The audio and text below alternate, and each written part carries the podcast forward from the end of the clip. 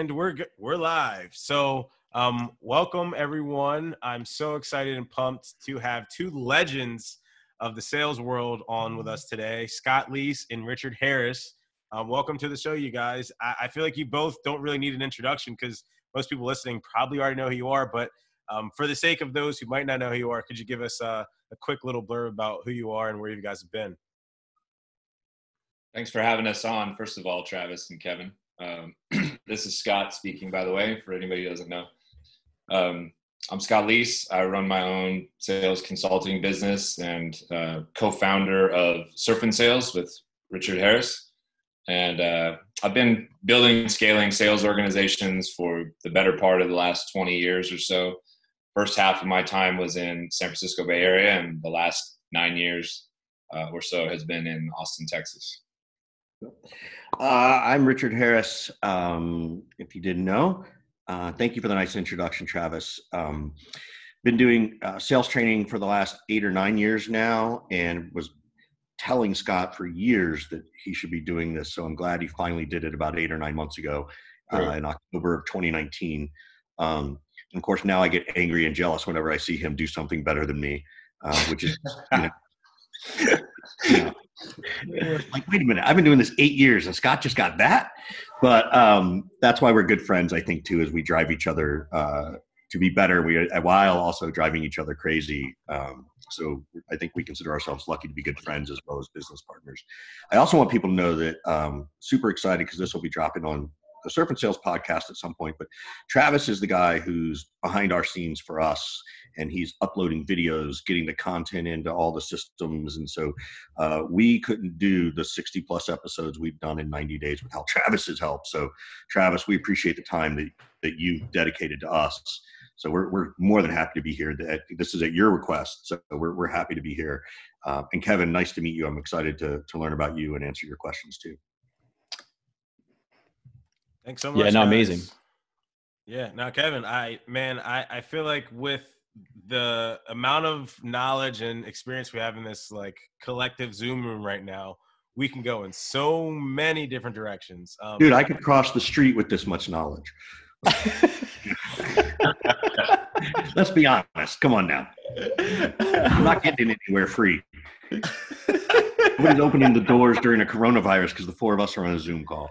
Oh man, always got jokes. That's one thing I can always look forward to. Richard always got jokes. yeah, I'm always looking um, for a liner. I love it. Kev, you want to kick us off? I know you had a couple of questions that we were chatting about before. Yeah, so I mean, I, I, obviously you guys teamed up on on Surf and Sales, the the actual you know remote conference, and then obviously turned into a podcast. Um, I'm actually really curious because I don't know, you know, how did you guys actually team up on that? Like, where, where did that start? Where did you guys meet? All that kind of good stuff. Um, I'll, you want me to tell the story? I end up telling the story all the time, but I am actually curious to hear it from Richard's perspective. So you got, you guys sound like an old couple already. Yeah, yeah, we are. We are, we are definitely old. Yeah, yeah, we're definitely. Um, so uh, we met actually in the last economic downturn in 2008. I was a VP of sales for a small tech company, security company, and um, with everything that happened, I got laid off. And you know, I, was, I look, I had a hundred thousand dollar base and nice commissions, and um, I had a baby in 2008. In July of 2008, on our one year anniversary, September we closed on a house. We closed on the day that all the money locked up, like literally where banks stopped giving loans. Um, moved in on Halloween, and then I got laid off mid November of that year. And I went through a week or so of, you know, applying for things and being freaked out. And then I, I took a big piece of humble pie and I called this guy who used to be my rep. And I'm like, hey, Tony, do you know anybody who's doing any hiring? And he's like, oh, you should go talk to my buddy Scott Leese. He's got something going on over in the East Bay out in Pleasanton. Um, so I immediately like LinkedIn with Scott, sent an email. I think I had got your phone number and called you like I was like all in on this thing and and had some phone interviews and met Scott and then he you know graciously offered me the job um, and it was for I was being a manager of a team. So I was sort of taking two or three steps down. My salary base alone was cut in half to 50 um, you know and I think at that point the company didn't even have health insurance but I was so nervous and concerned. I was 39 and I was so afraid that oh my god, I'm about to be 40. I'm going to be an old guy in the tech scene. And so um, I took the job with Scott. I uh, was able to make it into something. Scott trusted me a lot. Uh, we got to become friends. Our wives became friends. Um, then we both have two boys that are all within six months of each other, between 12 and 10 at this point. And um, and that's sort of that's how we met and sort of the families became friends and we've gone on vacation to costa rica which is i'll sort of let scott take it from there yeah so we we had a you know non-traditional thanksgiving vacation with our two families a few years back in costa rica and um, i was still working full-time and i was was giving richard shit basically about how he has to travel all across the country and you know fly to South Carolina and Bosnia and all these places for these events and and everything. Serbia, yeah. Serbia, whatever. you know, one of those places, right? And uh, I sort of said, how come nobody has a you know sales conference in a in a cool place like this, like right here, you know, in Costa Rica, like someplace I actually would want to go. And um, we both had kind of talked about how we're not huge fans of you know this like 500,000 person, 100,000 person you know conference, um, and how cool it would be to do something a lot more intimate and, and more experiential. Um, and so you know we we kind of we were out surfing in the water and we came back in and kind of said something to our wives and our wives were like shocked like well that's actually a pretty good idea um, and then as often happens like richard kind of challenged me to you know, pony up and do, let's do this or whatever. And, you know, the second half of that equation is I always end up doing it, right? Like I'm the easiest person in the world for him to bait into doing something. So, you know, I, off I off off we go, and like literally by the time we got home, like a couple days later, we had decided to do this surf and sales micro conference, and like you know roped our buddy Jeff Coleman in, who handles all the you know back end logistical stuff and uh, you know plunk down some money and just kind of went for it. And uh, you know it's been it's been awesome. And we were hoping to do at least three or four events this year. We, we did sneak one in in february but you know we'll see what happens the rest of the year but once this is all over we'll, we'll be back and rocking those events yeah soon so scott how just out of curiosity scott how was my version of how we met compared to yours that's it's the same. Longer, long. You're more long-winded than me, so that's true. It, it was it, it, was longer, but it's good. Yeah. The funny part is, is that that guy Tony had tried to get me to hire Scott a couple of years ahead of time.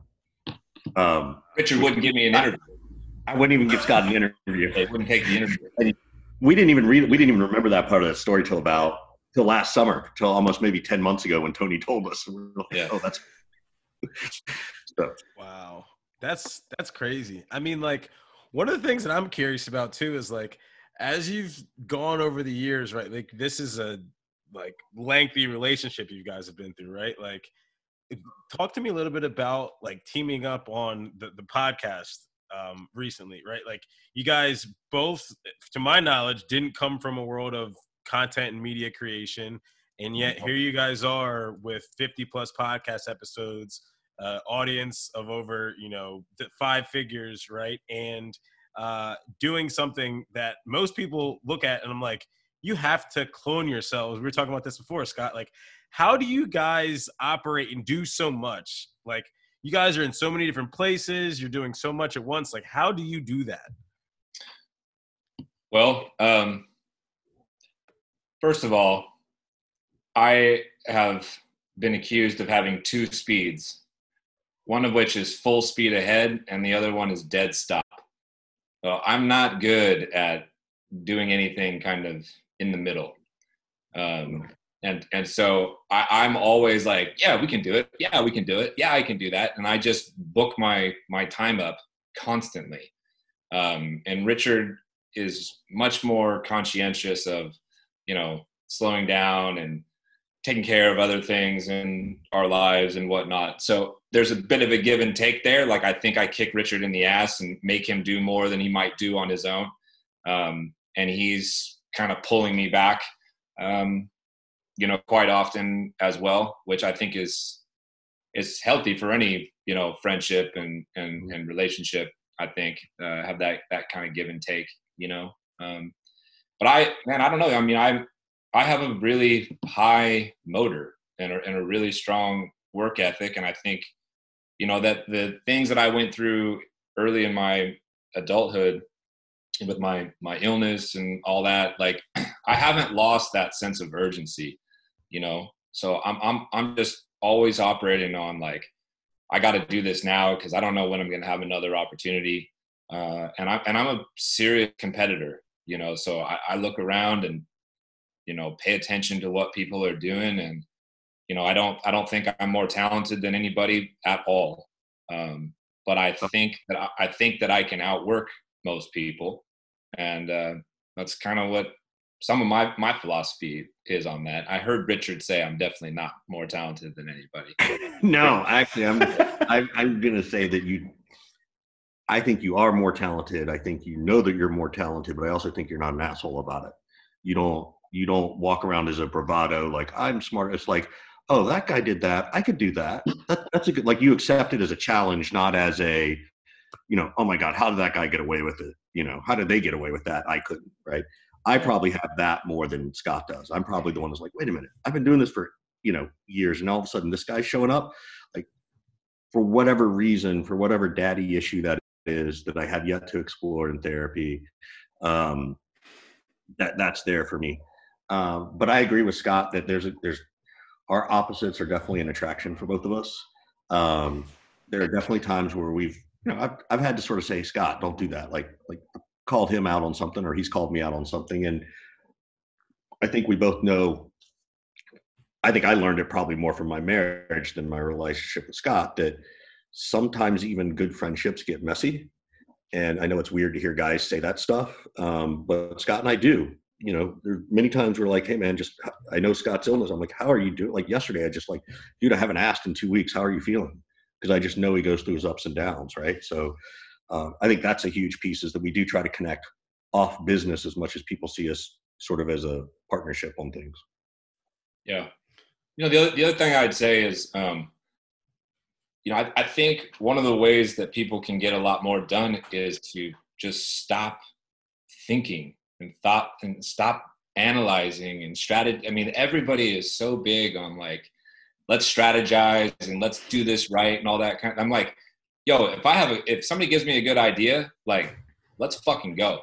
Like, I, I don't, I don't wait. I don't think. I don't overanalyze. I'm not crippled by you know fear or anxiety with that.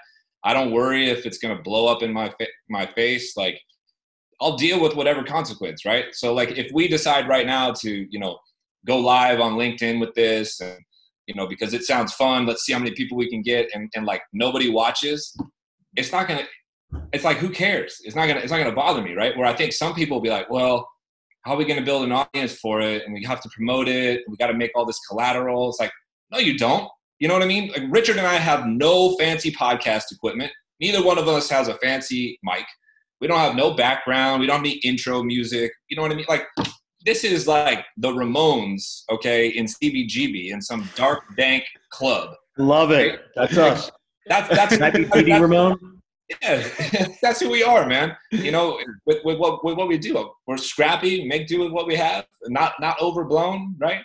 Now that's that's the funny thing. I was I've been thinking about doing a pod. That's how this came about. Was I've been thinking about doing a podcast. John Barrows is a good friend of mine. I'm like, dude, like, you know, I know you're doing a podcast. Like, is it worth it? Do you think? Like, and John just kind of looked at me. He's like, dude, people like to hear what people have to say, you know, and they do.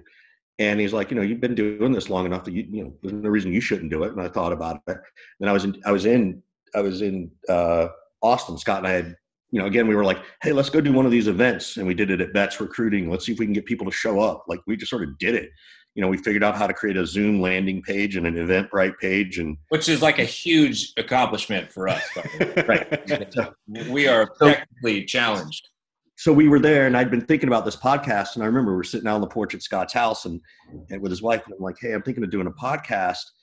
And I said, you know, the thing I want to do different is mm. I said, I want to do it like Netflix style where we just, where I drop a, drop a bunch of episodes. Scott ju- like jumped out of his chair. He's like, Oh my God, that's brilliant. That's genius.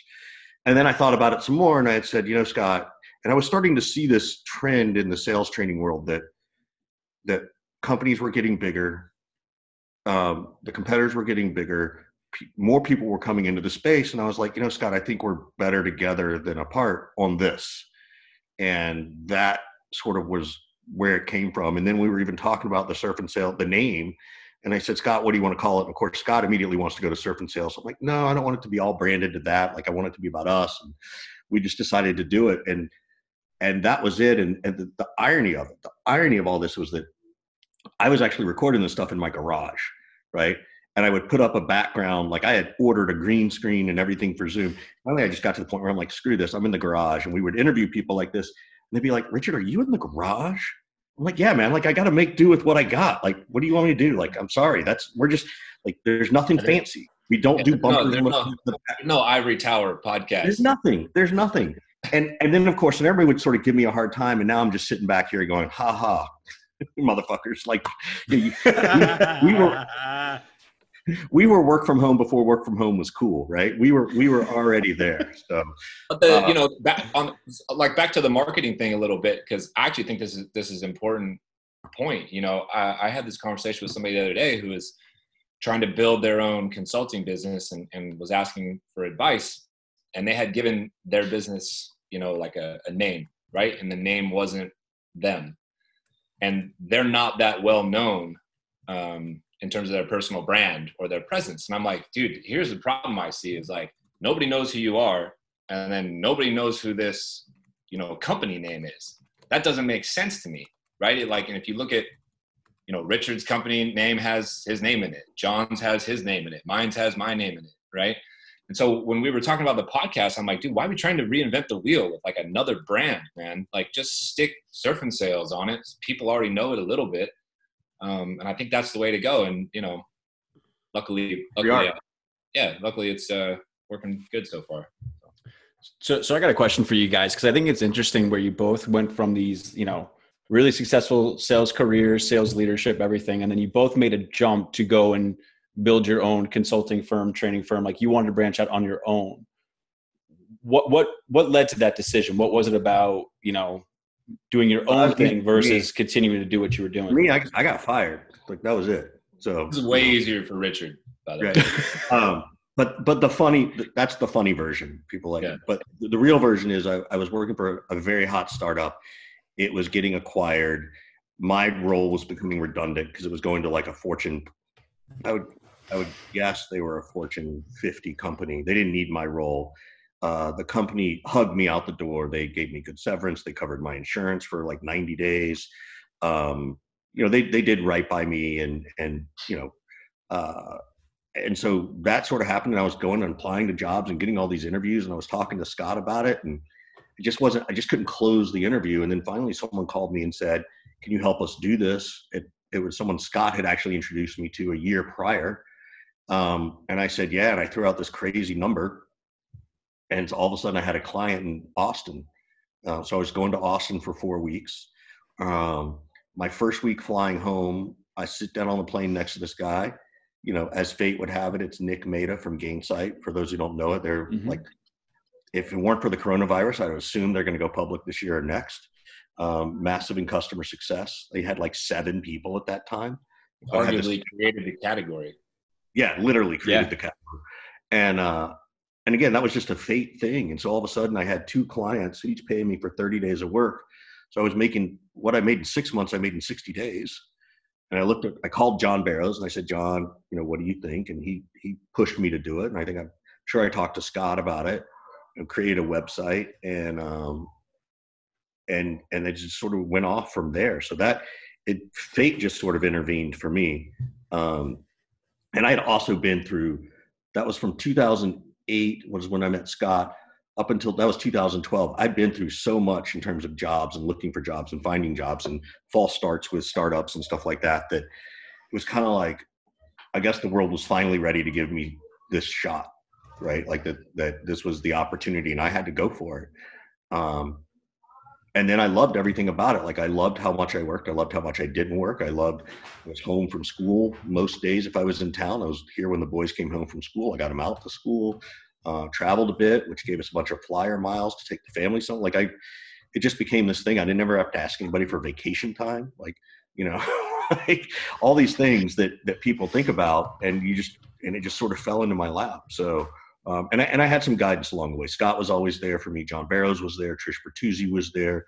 Definitely people sort of like, well, here's Richard. Here's what you, you know, you might want to think about it this way. So that's how it happened for me. So. And then for me, for eight years, this son of a bitch has been nagging me in my ear to stop working for somebody else. I think he just wants somebody to shoot the shit with during the day, so he's not bored. And, and you. I think that's true, particularly the last. Like you know, he, he, wants to go on vacation, and I'm like, dude, I, I you know I got to work. I don't, I don't, I don't have any PTO left. He's like, what the fuck are you doing, still working for somebody? You know? so, much more winding, much more winding road for me. Kind of a, a combination of, uh, you know, I had a bit more luck in in some of the startups that I went to, and uh, and building them them out. Um, but I'm also a chicken shit compared to Richard in all candor, right? Like I, I don't. As fast as I make certain choices, like I'm pretty risk adverse uh, in others, you know. And so I, I had these things that I wanted to achieve and to get done and attain before I you know felt comfortable kind of going off. Um, but, but I also think, I think Scott, I'll say this about you is that you are financially risk averse. You don't like to take gambles on finances. Yeah. Right? And I think some of that's also built in because of the, the health stuff you went through. Sure. Um, yeah, I'm, I'm, I'm, I'm saving up for a real bad thing that I hope doesn't come, you know, or insurance or, you know, what's possible, you know, are they going to start you know doing away with pre-existing conditions under this new rule if you were to quit and go get your own health insurance like what about your pre like you have other things that sort of make you have forced you to be that way for a long time right? You know i you know the joke is is that i'm always sort of low risk scott. I, I you know scott is high risk scott and i'm low risk. And and i'm high risk on the financial side and scott's very low risk there. When it comes to activities or trying something new that's where I'm super low risk and Scott's really high risk, right? And he'll take ideas, you know, we'll talk about something and he'll take an idea and he'll run with it and he'll blow me away with it. And then I get angry because I'm like, well, I could have done that, you know, but it's not, you know, like, but that, that's our yin and yang. Like that's just sort of how we work. Um, and we respect it in each other, I think. So. I think there's such candor too. Like it, it's there's self awareness, which is amazing, but there's also just kind of transparency between the two of you like you know you know what you both signed up for like when you started work you know and obviously it's been a long relationship between the two of you but there's no it seems like there's no filter almost. Well i don't think either one of us have much of a filter when we're apart let alone, let alone together. And and both of us have gotten in trouble many many times before for that lack of filter. Um and you know look we don't have any filter when we're talking about things together, you know, we're both big uh, supporters and proponents of, you know, uh, employee rights and and physical health issues and mental health issues and all of these kind of things. So, um, you know, we, it, I think a little bit. There's a little bit of burden of responsibility, and like you know, we have some sort of platform, and so you know, we we can if we can't speak up on certain things how can others right and so you know we just try to be we just try to be real man. You know there's no pomp and circumstance. Um you know we're a mess just like everybody else sometimes. So most of the time. most of the time yeah exactly. I, f- I feel like one of the things also that cracks me up about you two is just like you guys are such just go with the flow type of guys. Like a- as i've listened to you know so many of the interviews you guys have done and um, just also sharing the mic with you guys today like whatever comes in front of you you guys literally will just paddle yourselves to the left or paddle yourselves to the right or just push your ways through it. Like at, at what did you like how did you both get to that? Like was it just years and years of like failure and adversity and learning? Or like did you guys just come out the womb and you've always been these type of dudes I can I can tell you that I've always been that way. You know, my mom were here. You know, she'd answer that question. There's examples of me, you know, going off to Washington D.C. for like the Model UN or whatever, or my social studies class, and my teacher looked down at me. You know, I was all dressed up. We were going to the Supreme Court. We got to go into the Supreme Court, watch them try a case, and it was a terrible case. It was about states' rights of who owned the waterway or something. So it wasn't that fun. But she looked at me and she goes, "Are you wearing slacks and loafers and no socks?" That's what my teacher said. I said, "Yeah, yeah." She's like, "Go back to the hotel and get socks." I said, "I didn't bring any socks." She's like, "I'm going to call your mother right now and tell her that you don't have any socks on." I said, "She knows." like my mom's been battling this problem for years, right? Like, like there's nothing there, you know. My, you know, there's there's tons of stories like that. There were times where my mom would like volunteer me to do stuff, and it, I think it took me 30 years. Like, mom, stop giving out people's phone numbers because I just moved to San Francisco and telling them to call me. Stop it. Like, stop doing that. I can make my own friends. Like, you know. and she does, and, and she's doing it from a very nerd. Like, she's a mom, right? That's her job. I'll probably do it to my kids, you know. But you know, so I've always been that rebellious, and even, you know, we were belonged to the country club as a as a kid. You know, my mom like, you can't wear cutoff shorts, and I'm like, why? She's like, well, what are people going to say? And I'm like, mom, I don't care what people say. Like I've had that attitude my whole life. Um, so, which is also deep beneath all that, though, was also a big piece of some of my mental health and depression issues, which I will not talk about today, but I'm happy to another day. So there was a little bravado there, but it was really covering up some other stuff and some insecurities. You know, oftentimes when you do that, you're really facing it, you're avoiding an insecurity internally. So anyway, I don't know how Scott was. I assume he was because he was an athlete. So yeah, well, you know, I relate to the mom thing because every single time my mom sees me, she's like, "I can't believe you haven't shaved." Right. and I'm like, "You literally been telling me this for 30 fucking years. Like, I don't. You're going to lose this battle." right? And then she listens to the show and she's like, I don't understand why you have to curse so much.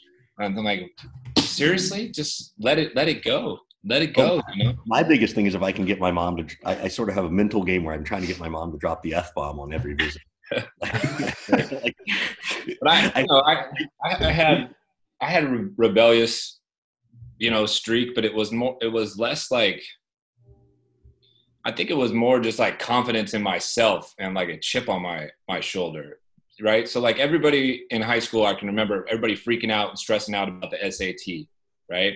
And uh, how are you going to do? And are you going to go to college? And you know this means everything. And I have a real problem with people who are zealous about anything. I, I instantly go kind of the other direction if you're if you're too too much of a zealot. And so I literally took mushrooms the night before I took the SAT I went into the SAT the next day and I, I finished the fucking thing and I looked around and nobody else was done. I was the first person done. Right. And, you know, I, I got my, my scores back and, I, you know, I got a 1200 and I was like, ah, I'll take it. Pretty good. Right. I've always been like, I've always just been like cool with like a B plus, A minus, like get me to the next thing. Right and then you know, and then I'm in, I'm in high school. This is a sports story in high school, and uh, you know, I was playing four sports up until high school, and then like time constraints. You know, the better, the higher you go as an athlete, like more is demanded of you, right? And so I'm I'm my my uh, we're in tryouts basically in, in early practices for my junior year of high school basketball, and I've started to grow my hair out, and uh, the the coach is, is like, dude, you, you got to shave your head if you're gonna you're gonna play on the the basketball team. And you know, I was gonna be like starter, maybe the six man as a junior, or something like that. And I'm like, I kind of laughed at him. I'm like, yeah, that's funny, you know. And he and he was serious. He was serious, right? And I, I wasn't playing high school soccer at the time. I was playing competitive select soccer, and so you know, I, asked one of my buddies, I'm like, hey, how many days left are in high school soccer tryouts? Because like I might tell this basketball coach to fuck off and go play high school soccer. And they're like, there's, there's only two days left, man. And so I went back to practice the next day and he's like, I, you know, basketball coach is like, I think you need to get a haircut. And I'm like, you know what? I'm out, dude. I quit. And I, I quit and I go to, to soccer tryouts and there's two days left, the high school soccer tryouts. High school coach doesn't really know who I am. All the players know who I am. They all know I'm enough to be on the team. So I asked my buddy, I'm like, what position is the weakest? Like, where's the weakest starter right now? What's going to be the easiest person for me to knock out, basically, right? And so they told me. And the first time I had the opportunity, I flattened this guy. And he was he was a senior, and I just wiped him out. And the, the coach was like, "Whoa, whoa, whoa! Way too aggressive! Like who are you? You just showed up, you know. And I'm like, my name's Scott, and you're not gonna forget my name. I'll tell you that much. and I and I'm and you know they put me on the team, and I stole the guy's starting spot, and that's that. So I've just I've always had that kind of that kind of mentality, man. A couple weird stories about me. So so how do you guys? Is there anything you guys have done that you know whether it's sports, it's something growing up, like how did you guys apply those types of things maybe to like your professional lives to you know find success, or was it just kind of being you no matter what what environment you were in? Well, the chip on my shoulder is still there. Still motivates me. I can remember one of the first uh, you know bosses that I ever had um, telling me that Scotty's little sales club, which is what he called my my sales team that I was managing of like 15, 20 people. Scotty's little sales club is never going to work. You need to, you know, do all these things all this different way. I never forgot that, right? And I've leapfrogged that guy in my career, um, you know, many times over now.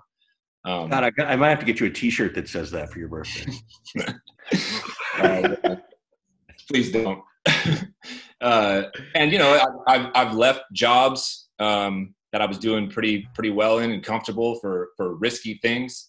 All right, um, I left one startup in Austin for another one that was floundering that I thought I could save, and and I did, and things like that.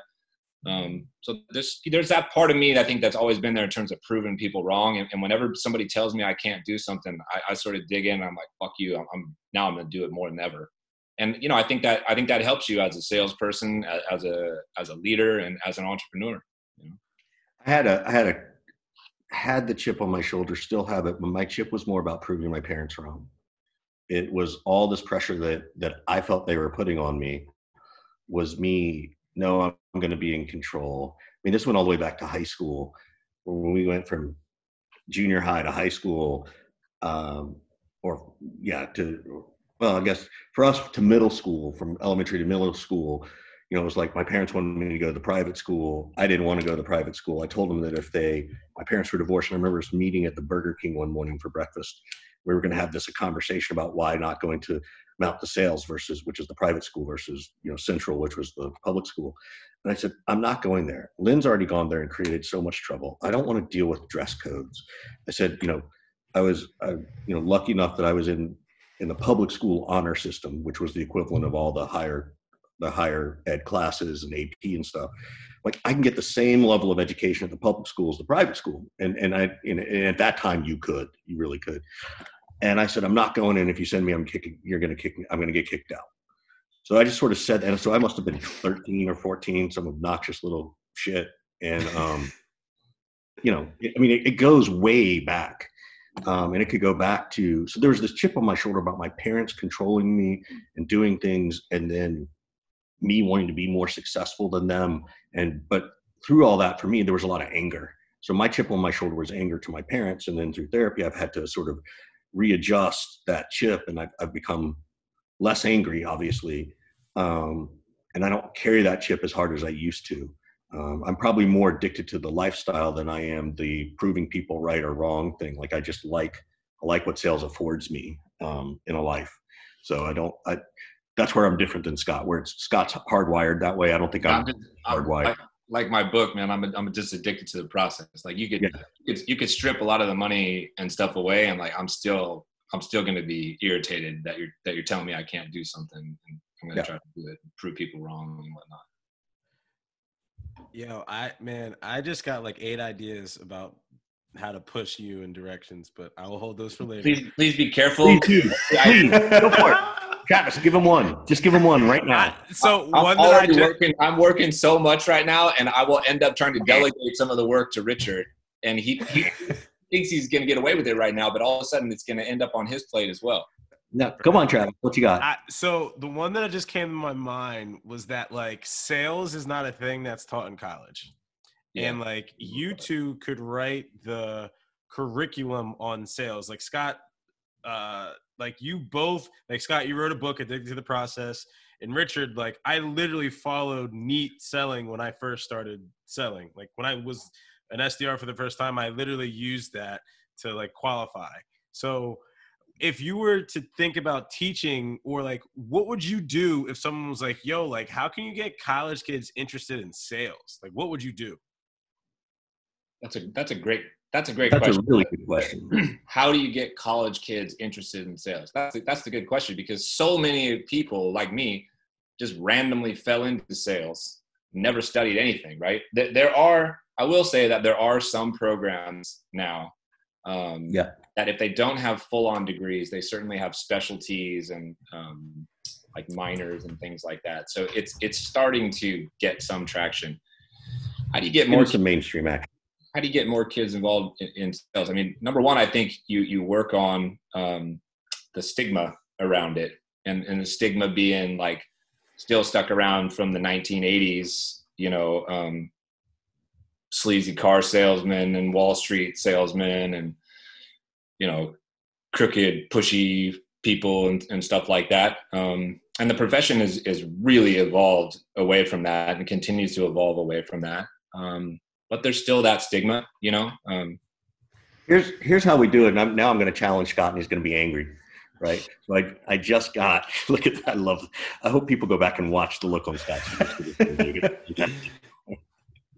I just got asked to to speak at St. Mary's uh, College.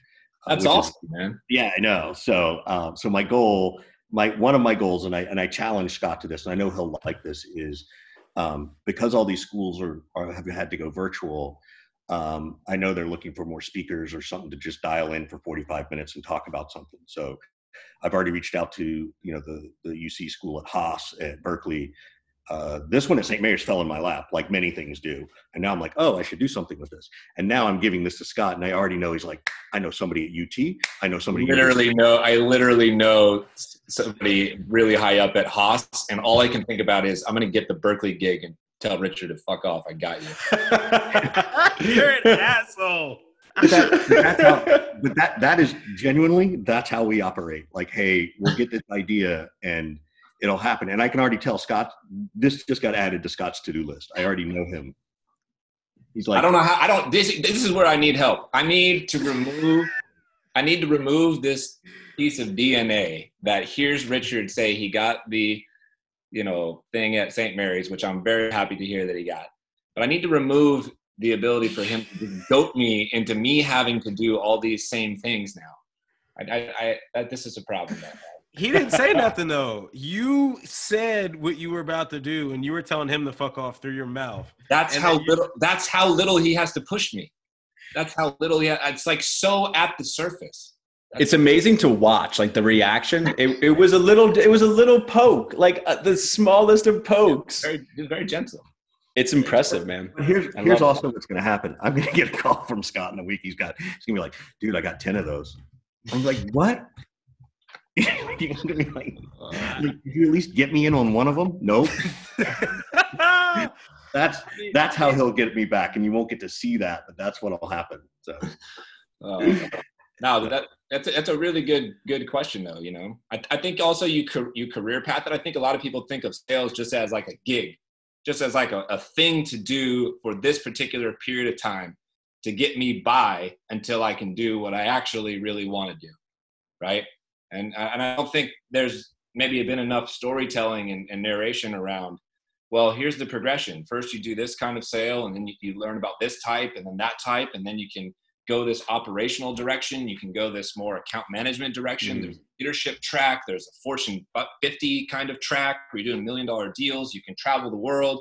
You can, you know, make good money. You can influence people's lives. You can give back to the community and teach all these other people the things that you know, right? Somebody, and I don't think that that narrative uh, exists. You know, Scott, you need to write that book. Nah, here's what we're gonna do. You just If you laid it decide- out, if man. you- nah, I'm a, I'm a, I'm a call narration here. If you decide to do that, I will personally interview you for your book, Scott. So you don't have to write everything down. I'll literally call you twice a week.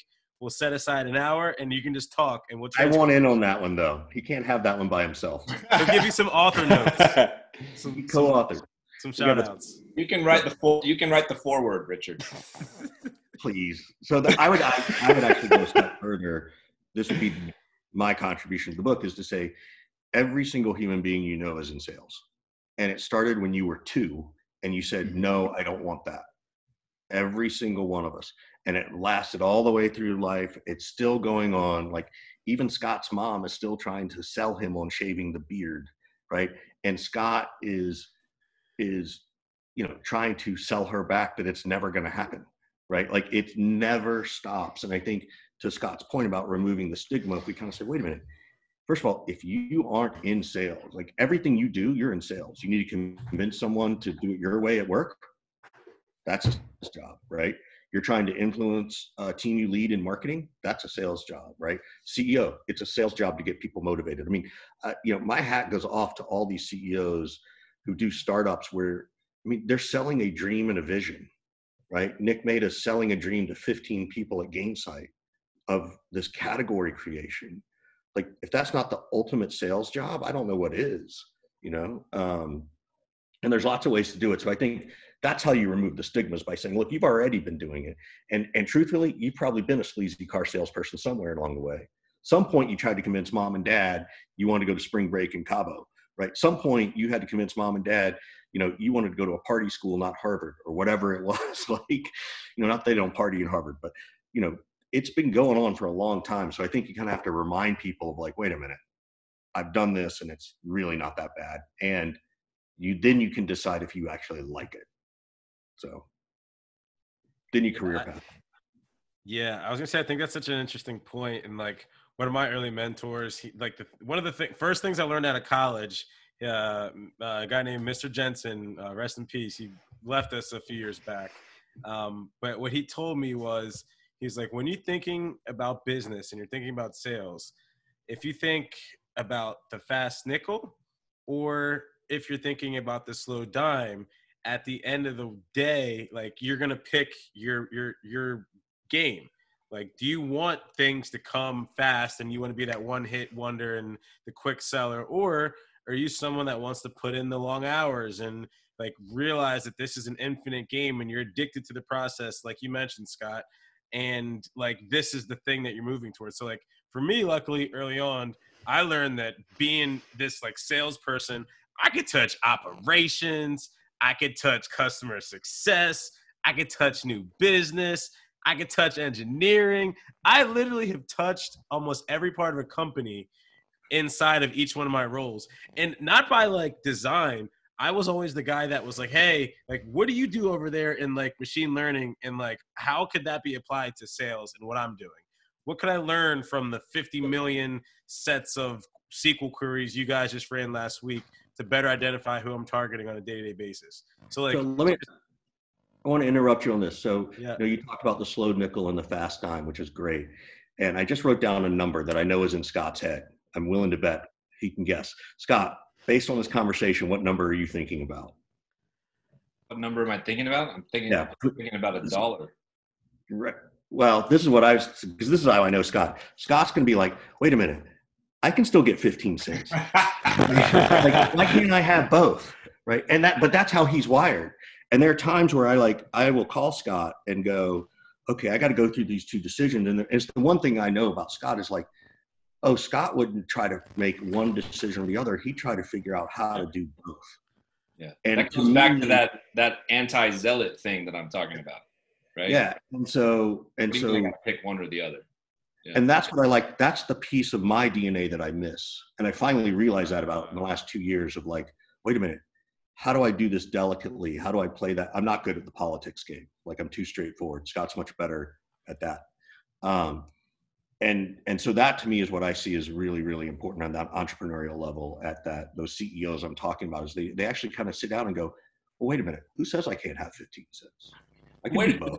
It's interesting, Travis, how like curious and inquisitive you you are about all those pieces and you know like um, just always always wanting to learn and all that. Um, i was not that way you know. It took me a long time to even realize i probably should know more about these other pieces of the business. I was always just like i'm gonna stay in my lane right here in the early days you know. But you, you picked that up way faster than me and know, it sounds like you're genuinely genuinely interested in all that kind of stuff. That just for some, just for some uh, wheels. This is these are business notebooks. Yeah, I've got that stack too. So like, can't throw them away, right? Hell no. they're, But Did you don't- ever go back make- and look but, at I- them? but I but I take notes as well, right? And I, I'm, I'm a huge note taker, but I wasn't taking notes about how engineering is set up and how product teams are set up, and I wasn't learning project management skills and all this kind of shit, right? Like I'm, I'm assuming you, you like dove into all these, you know, topics. I'm just saying I, I didn't do that, you know, and I, that's a mistake that I made, and so I'm, I'm just, it's interesting to me, and I'm curious how you had that at such a a young age, if you will. I think that's their generation, dude. Like that's the difference between us at Gen X. Like where Scott was able to laser focus, I ignored everybody. I thought I already knew it all. Like I was never curious about learning. And I think the younger generation is why I like working with them. Is what they teach Yeah. me is is that it's natural for them to go Google something or YouTube something. Like that's not natural. Like the other day, I was with a buddy of mine. We were in Tahoe and we had to put snow tires on the chain, and we were like trying to figure it out. It took me ten minutes to go. Wait a minute. I bet there's a YouTube video on this. Yeah. Like, whereas you guys would be like, YouTube, like, you know, and like these are the things that I'm just, I, I, that's what I love about Travis, right? And I, and, and Kevin, as I learn about you too, like, I just love this curiosity and the way, just the way you're asking these questions is, is far superior than I ever did at that age. Man, Kevin's as old as we are. I can see some silver in his beard. I'll tell you, the longer it comes in, the more gray it gets. There's nothing I can do to hide it, man. I'm just embracing it. hey, you gotta embrace it. You gotta let you gotta let it Yeah. go. Yeah, you'll be all right. I, I'll I'll take I'll take the grays out in the in the cover art. Um, I, I, as you were saying, learning. It's it's funny as we're developing this show. Like one thing that we've been going back and forth on is like the cover art and like what we're gonna use. And so like literally today, I'll send you both a picture after. But like today, I was literally teaching myself Illustrator and how to like actually draw cartoons. Like I was doing And that before. I'm, We're I'm both like, almost no. done. It's, I'm almost done, but like it's to your point. Like whenever there's Yeah. something in front of me that I want to learn, I'm like, ain't, no way anyone's good. Like it's not that. I think everything's not that hard, right? So if you tell me that you don't think I can generate uh, a, a quarter of a million dollars in revenue in a week, I'm like, that's not that hard. Or if you tell me that I can't learn engineering or I can't be in marketing because I don't, i I'm can not- tell you this, Travis, you're not going to make that kind of money learning Illustrator. That and that's the that's the funny part. And, and i think that's the other like aspect of it. It's like Right. what of the skills that i've learned are actually applicable to generating revenue from a mm-hmm. business standpoint? The art of learning and the ability to be patient about creating this process and understanding it is good but at some point you're going to have to let go of that stuff right? And scott will tell you and, and I, i'm actually worse at it. I'm a little bit more like you where i'd be like well let me figure this out. And scott's like i don't want to figure it out like if i we've done 60 whatever episodes if i said scott go upload this he'd be like i don't i don't even know where to start No idea. That's if you me. told me to up, if you told me to upload it, I'd, I'd forward I'd forward the email to Travis and be like, "Can you upload this for me?" So I, have a, I have a question what i want to turn it back on you guys for a second what spawned this idea for you guys to do a podcast So, so for for I mean for me, right? Like it, it it actually is the learning, right? Like for me, I get to have conversations with you two guys, right? Like I, I get to get out there and talk to people and ask questions and learn, right? Um, so for me, it really was just more of an opportunity to learn and just kind of challenge myself. Like this is the first time I've done this, right? Like this is so far outside my comfort zone right now. Um, so for me, it's it's it's learning and growth, something different.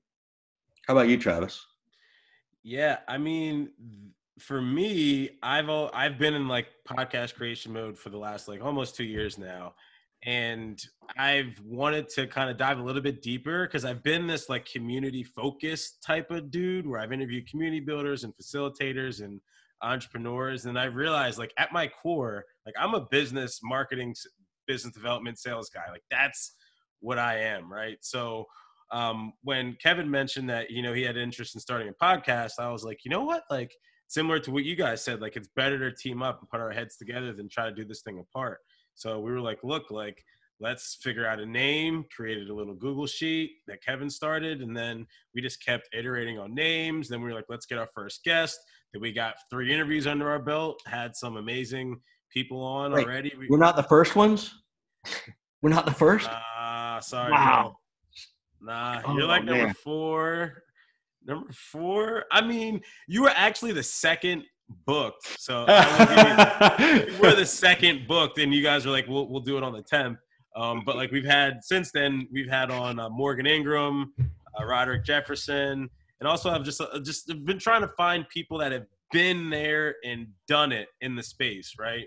And like, how can we bring a different conversation to the table? Is kind of where me and Kevin both landed out, right? Like, can you go get the? What, what are the differences between you two? What is the difference? Like, Ooh so the for me uh i'm i feel like i'm coming from the like on the ground approach right like i've been the sdr and like that's kind of where my lane is right so the tactical uh on the ground emailing like bdr perspective and trying to also give like to that college point the college question earlier about like what can college kids do like i want to show people that like sales is a is an area that you can go into and build a great career out of it but like it's if you started early on, like I wish someone gave me the Challenger Sale in college to read before I graduated. Like if I can be that person for people, like I will go home and, and sleep happy at night. Um, but like I, I guess Kevin, I'd, I'd, love for you to kind of share the, the other perspective. Yeah, I mean, I th- I think I don't know. It, it, it seems like when when we talk about a topic, like we both start on from from different ends of the spectrum or different vantage points. And like as we talk through it like we start to kind of like align and get on the same page. And then like we kind of catch momentum on something. So it's not always like right off the jump we're completely in agreement on something or have the same exact opinion on something. But we kind of talk through it and then all of a sudden we're like all right interesting. And when we have conversations like it, it just seems like we catch a lot of momentum with our ideas and different topics and things we want to do or or even just kind of explore and learn about so I think you know, like when we started this, we were saying to ourselves, we're like, how do we just get going, right? Like Scott, to your point before, it's like you could easily just fall into like planning mode for six months and not do shit, right? Yeah. So it was like, look, man, B's and C's get degrees, so like let's do something that's gonna force more action. So it was like, fuck it, get someone on the podcast, like schedule the first one, and then we're gonna have to figure out a name. We're gonna have to figure out like we're gonna have to figure out the rest of this to get it going. So um, I think just in terms of like, th- there's some stark differences, but I also think it's just like we we we work well together. That's cool. That's great. I think that's that's how it should be, right? Just just start, and it'll get better, right?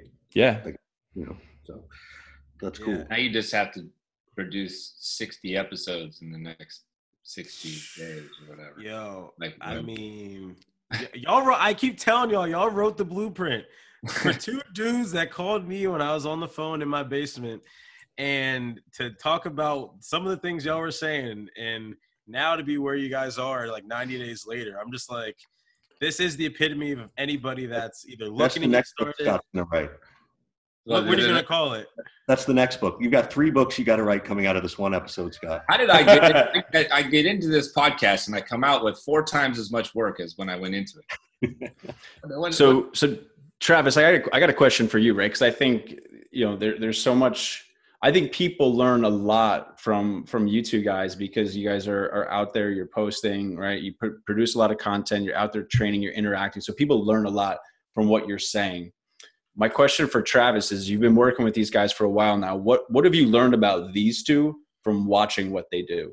Oh, that's a good question. I like that. Yeah, I want to hear that one too. I'm going to go on mute. Man, oh my god. Be honest, so, Travis. Be honest about either one of us.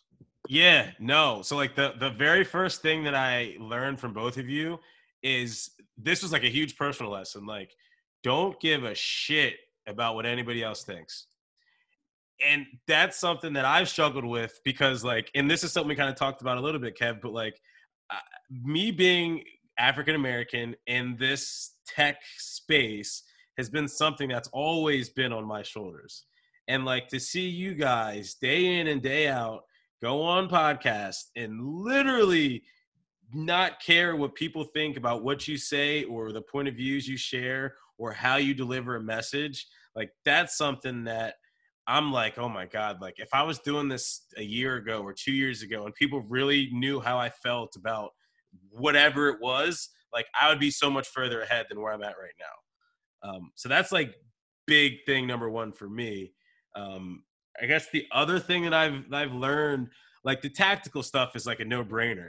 like if you listen to either of you two talk like i'm going to learn something so it's not to, for me it's not specifically about like oh like what did the, the neat sales model teach me? Or what did you know uh, a multi-sensory experience in costa rica teach me? Um, like what can i learn from that? But more so like knowing when you guys are speaking to shut up and listen.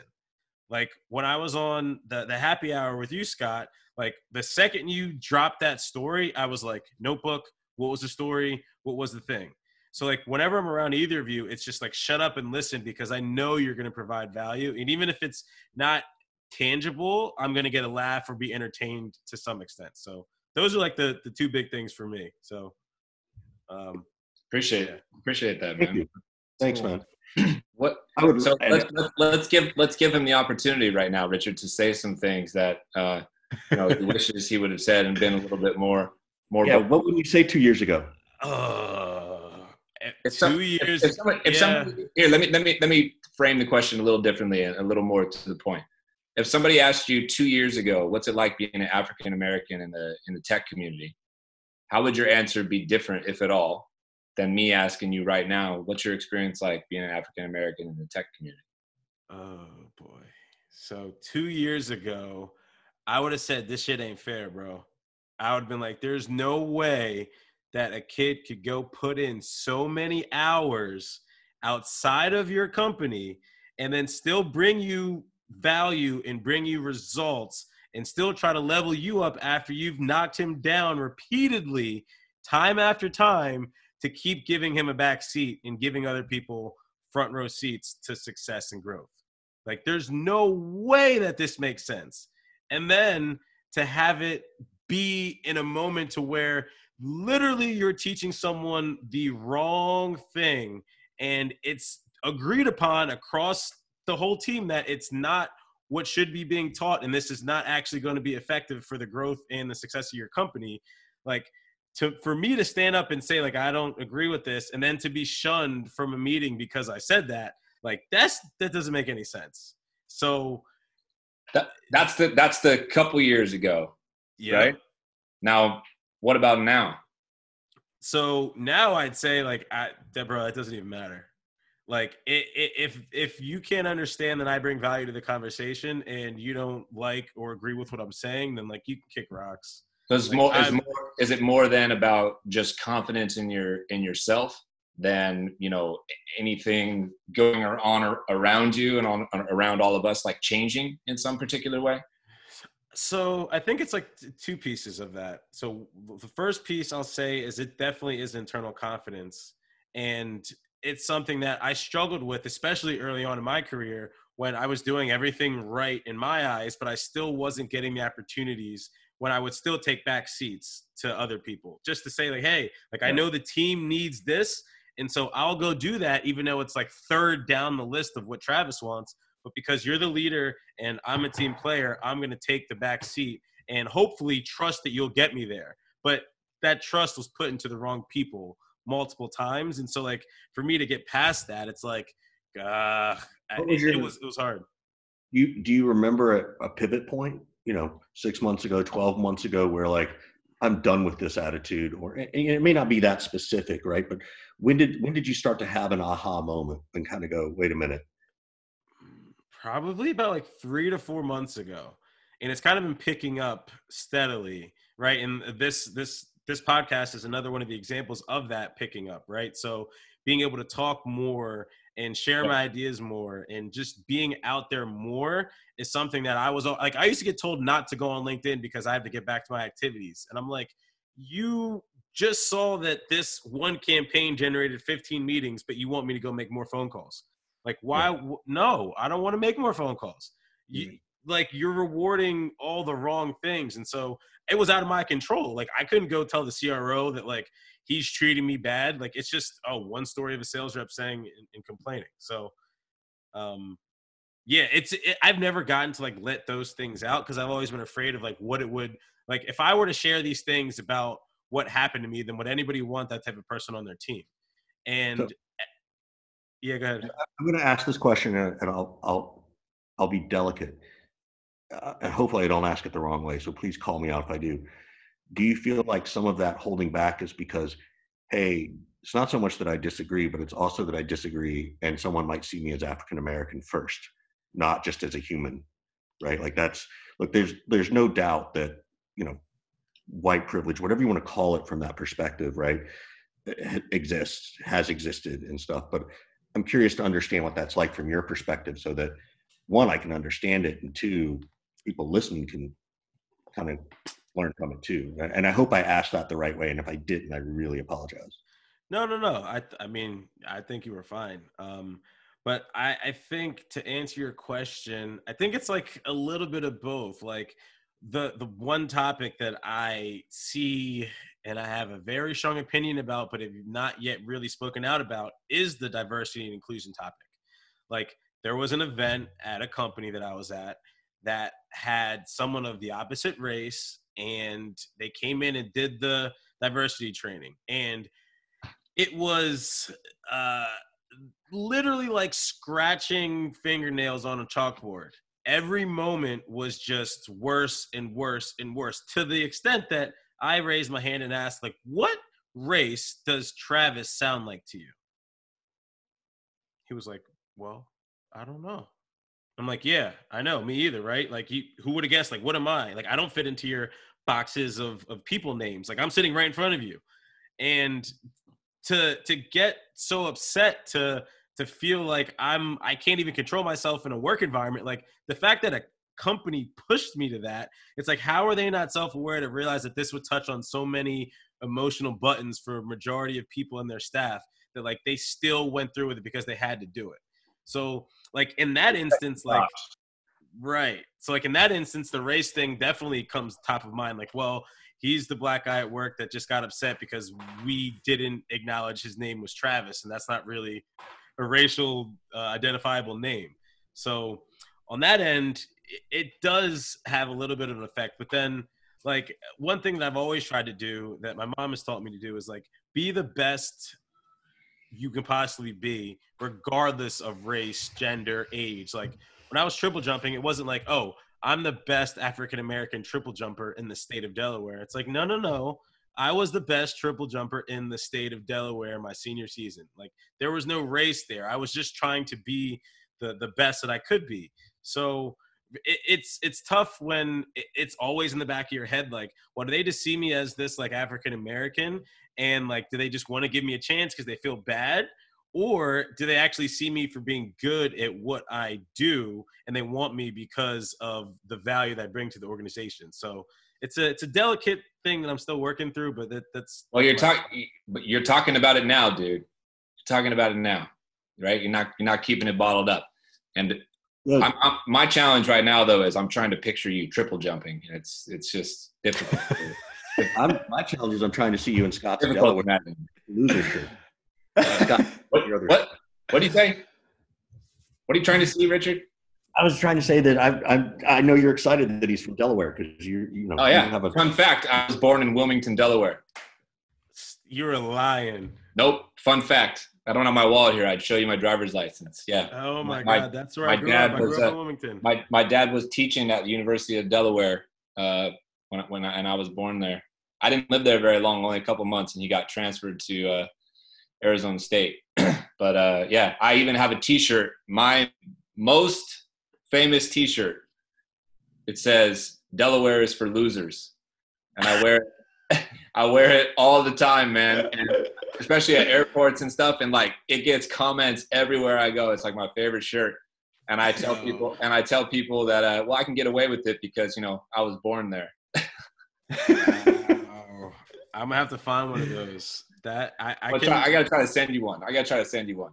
That's crazy. Oh, I, I didn't know that. But also, thanks for for bringing that out of me, both of you, like all three of you. Like, it's it's one of those things that it it takes uh, an interesting set of personalities for me to be able to be comfortable to be able to say something like this. And I, I know that um, for the people also listening to, to this and all like other ones like me, like I the the episode that also stuck out to me that you guys did was the one with KD yeah.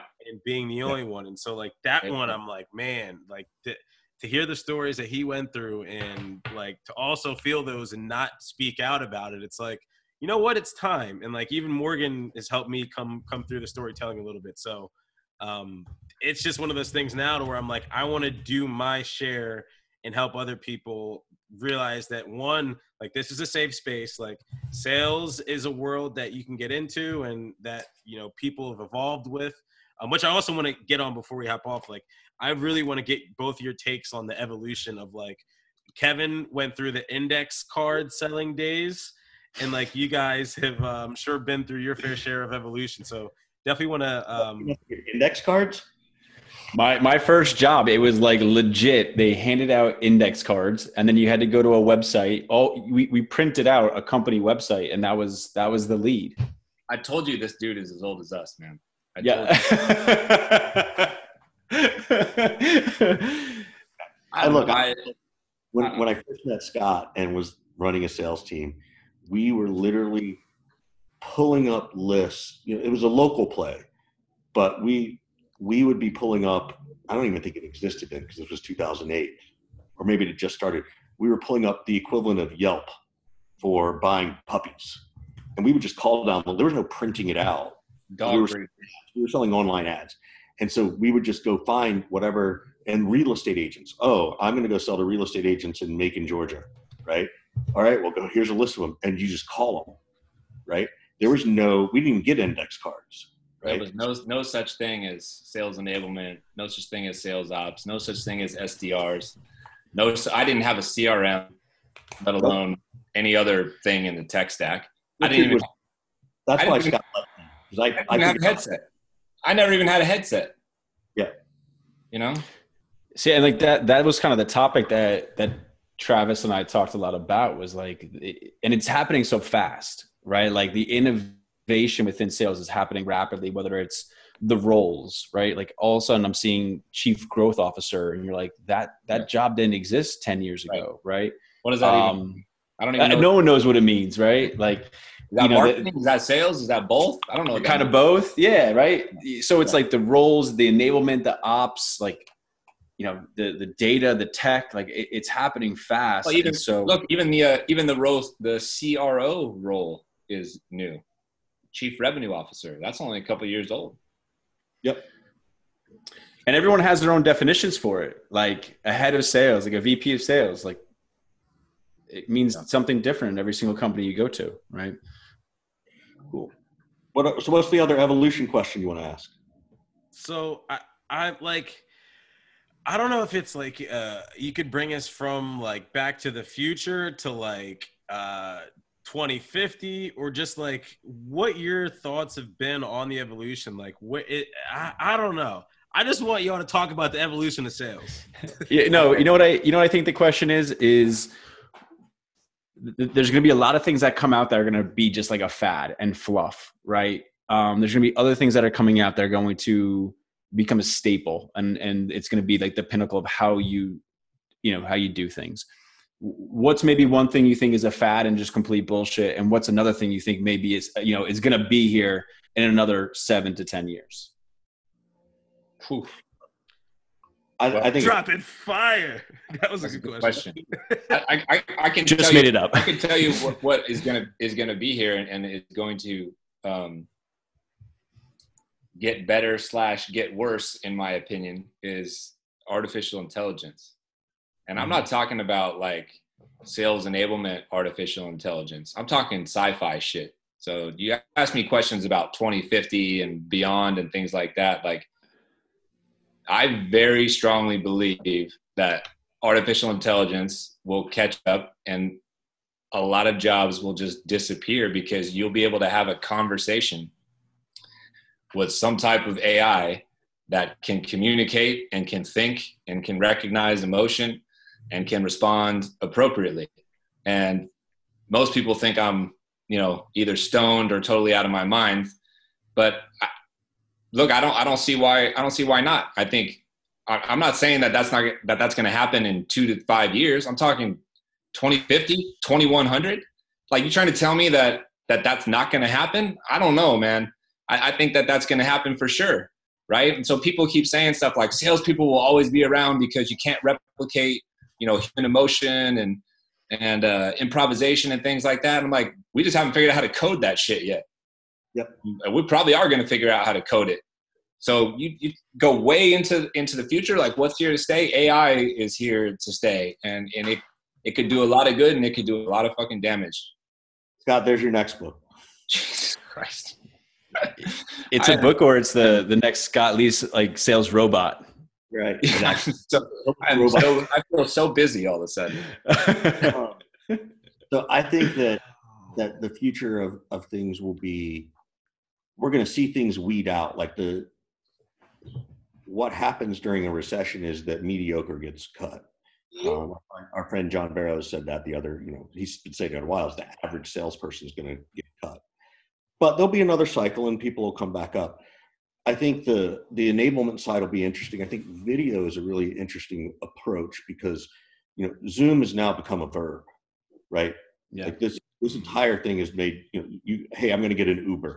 Hey i'm going to get you know um, uh, i need to take some tylenol or you know i grew up in the south. Everything was a coke. You didn't get a coke. You just said i'm going to go have a coke.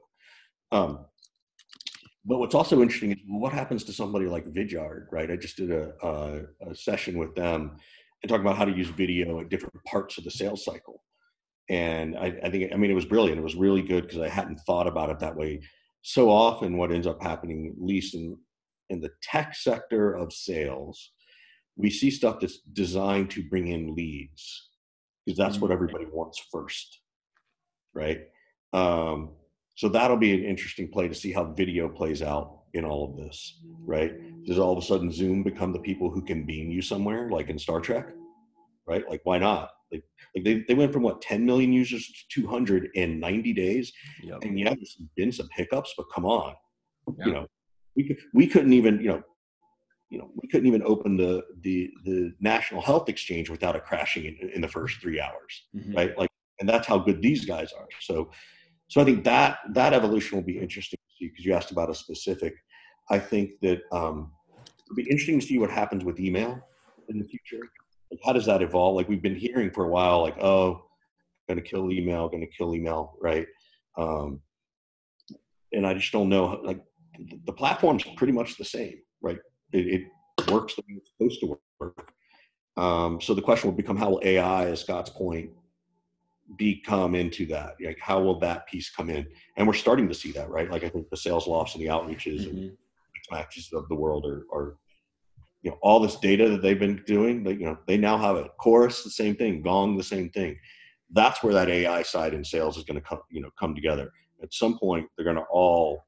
It's going to become one enablement platform, right? Yep.